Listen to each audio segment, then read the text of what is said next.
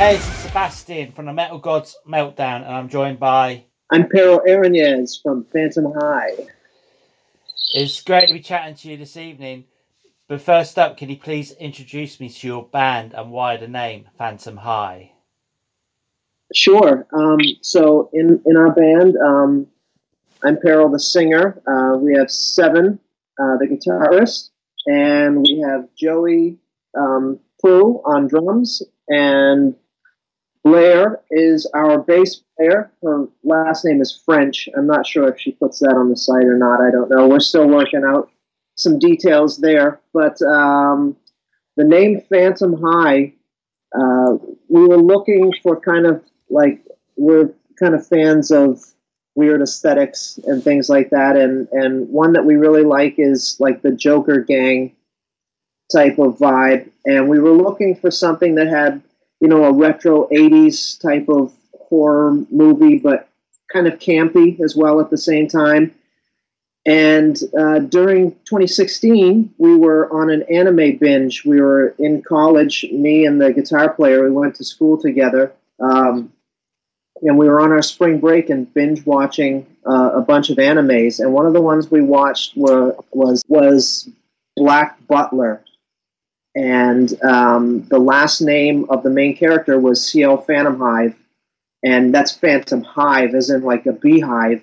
But I misheard it, and I was like, "Oh my god, that is the coolest name!" Like for what we were, and I was so happy to find out that Phantom Hive wasn't the name of that character, and so I was like, "We're using this. This is us." Which track would you play me to introduce me to your band? Probably either Suicide or Exorcist. Um, Black Divine as well, the one we did a video for. Um, I, I, really like that song as well. But I think my my two favorite songs so far are uh, Suicide and um, or Exorcist. Black Divine is cinematic eye candy. When can we expect more videos and even an album from you guys?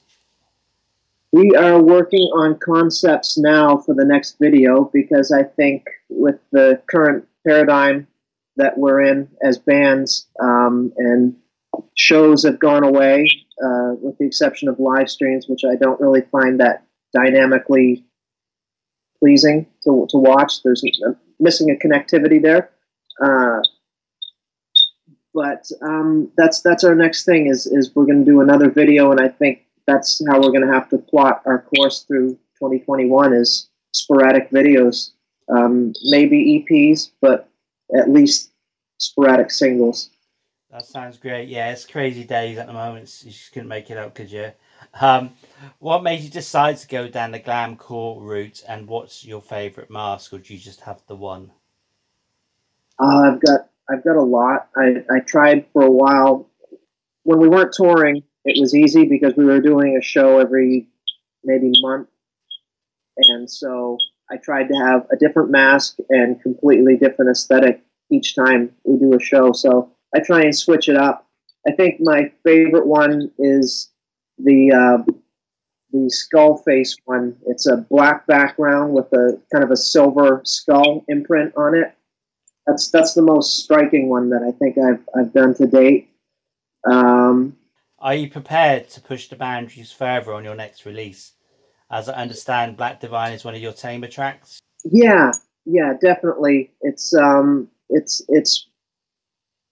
I think I would, in retrospect, I would have went a different way with maybe another song um, because you know we know ourselves very well, and so sometimes you don't think about that. And being the first impression, uh, people like there's we use pop in our music kind of ironically, and it's it's almost sarcastic. But um, in retrospect, looking back at Black Divine, you might you might not know that that is a a, a statement in flamboyance. Like just we just we're we're confident in what we do. So if we choose to use like a an auto tune, really pop Britney Spears, Lady Gaga type of thing in there, it's uh, you know, sometimes it's ironic, sometimes it's just because we like it. But yeah, there's definitely a lot heavier material in our catalog, and that's probably what we'll do next. Kind of just make it so that people know we're going to do different stuff each time. So, you know, like the Deftones do, or or you know, like Madonna did in her when she was, you know, one album would be one thing, one theme, and then the next album would be something completely different. And we're kind of studies of pop music in the sense of the greats, you know, the, the people who have been hugely successful. Um, I follow a lot of Max Martin's work and, and different songwriters and stuff like that in pop. So, uh, yeah, we just kind of wanted to do something going in where uh, we always liked when heavy bands did covers of pop songs. And so we decided that we were going to make our band, we were going to write our own pop songs and destroy them. And yeah.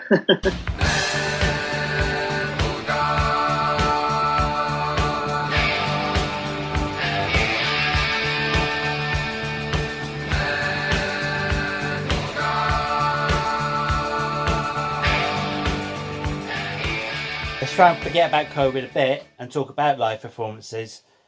When you do get back out live, what can we expect?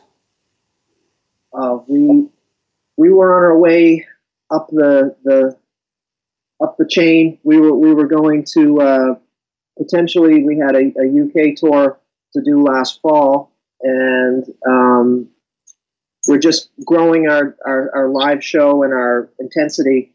So the intensity's there. We just need to get back out. And, you know, when we do get back out, it's going to be, we've had a lot of planning. We've done a lot of um, streamlining and focal work on, you know, just live dynamics and our own playing and singing. And so we're going to be supercharged when we come out. We were already making a name for ourselves because of our live show. That was the thing we wanted to give people an experience um, you know, just when I look back at some of my favorite stuff, and when I go even well before my time, when I look back at old Whiskey a Go Go footage of Guns N' Roses, or you know, all of these bands that made huge impacts, and I see what they did live, and that was going into this what I wanted to pursue. I wanted to just when the, when the curtain drops just blow people's minds, and that's that's our strong point. So this is something that we're having to adjust to in 2021 uh, because that's been our strong point. And you know, if you got to be in front of us during a show, you walked away being like, "Wow, I just saw something." And so, trying to make that connection happen without being in front of people that's that's our mission for 2021 yeah, I totally agree with you about live streaming. Though it is it's difficult, is it? let's hope that things start turning themselves around this year. Um, talking about like bands that you've like watched from the past for that, what would you say is the most memorable concert you've ever been to, other than your own? Oh, wow! So I'm a kind of a late bloomer with Slipknot. Um, I saw them a couple years ago for the first time live. Um, when they were here with Korn, uh, and that was just uh, wow! What a what a what a what a clinic in entertainment that was. That was that was one of the best ones as far as like where you where you cry because it's so good. Um, I've seen uh, Deftones on uh, oh, what tour would it? I think it was the Diamond Eyes tour, and they they blew my mind. They just it sounded just like the album. The only thing I've heard like that before was when I was really young. I saw Def Leppard back in post hysteria days, but they were still kind of in their prime. They had just picked up Vivian Campbell, and uh, that was really incredible. Cool. So, which three bands would be your ultimate touring buddies? Oh wow! I uh, if I had the choice, I think I would pick in this moment, Motionless in White, and Korn. Excellent. And of course, Munky from Korn has made some nice comments about your work. How gratifying is that? Uh, that that I'm not gonna lie, I, I cried a little bit when when my so I have a friend, and it's a and it's a really long story, and I won't subject you to it. But uh, one of my best friends um, for a number of years was the uh, tech for was a tech for Korn was Ray Luzier's right hand man and their backup drummer. He actually he actually Ray called out because his wife was sick in Arizona a few years back, and Abel, my friend Abel, actually filled in for, the drums on Korn, in his. So he had to set the kit up and do all his own tech work, play the show, and then break the kit down after the show and yeah, but uh, so that's our connection. Whenever Korn comes into town, we usually hang with those guys. So that's pretty That's cool. awesome, man. That's absolutely amazing. Okay, next one. These are thinkers, these questions. Um, you are stuck in quarantine for a year. Which musician, dead or alive, would you have with you? Okay. Well, I think you know I would like to have Jonathan Davis. I think. Brilliant. Yeah. Great answer. Okay. Next one then. they get a bit strange now. Imagine having to give me the last thing you brought. What what would the gift be? It would probably be was a Jellycat bunny. Okay, can you tell me why we should check out Phantom High? If you like uh, theatrics, if you like the you know the Alice Coopers and the Kisses and the you know bands that bring theatrics and all of that, that's definitely a, an aspect to check us out for live. Myself, I'm I write a lot of the music, and I think our strength is in the music. So we're just basically looking for a vehicle to uh, deliver what we want to say. So I think if you if you miss feeling attached to lyrics, if you want to hear stuff that is written cathartically or you know full of angst, I think we bring some of that back. That has been you know there's angst for sure in in a lot of other stuff, but the way we do it, I think, is kind of special. So I think we're our, our own thing. And if you like heavy music and you like pop music and you like theatrics, and I think that that sells us. Phantoms or being high? Hmm, I'd say Phantoms, unless unless we're talking nighttime, and then uh, if if there's THC oil involved, I'm absolutely a part of that. Lady Gaga or Slipknot? Oh God, the metal community will hate me, but Lady Gaga, I love Lady Gaga. Moose or bear? Fair, definitely. Okay. Maple syrup or beer? If there's egos involved, I'm going to go with maple syrup. Donald Trump or Kermit the Frog? Kermit the Frog. Okay, do you have any final words for your fans and our listeners?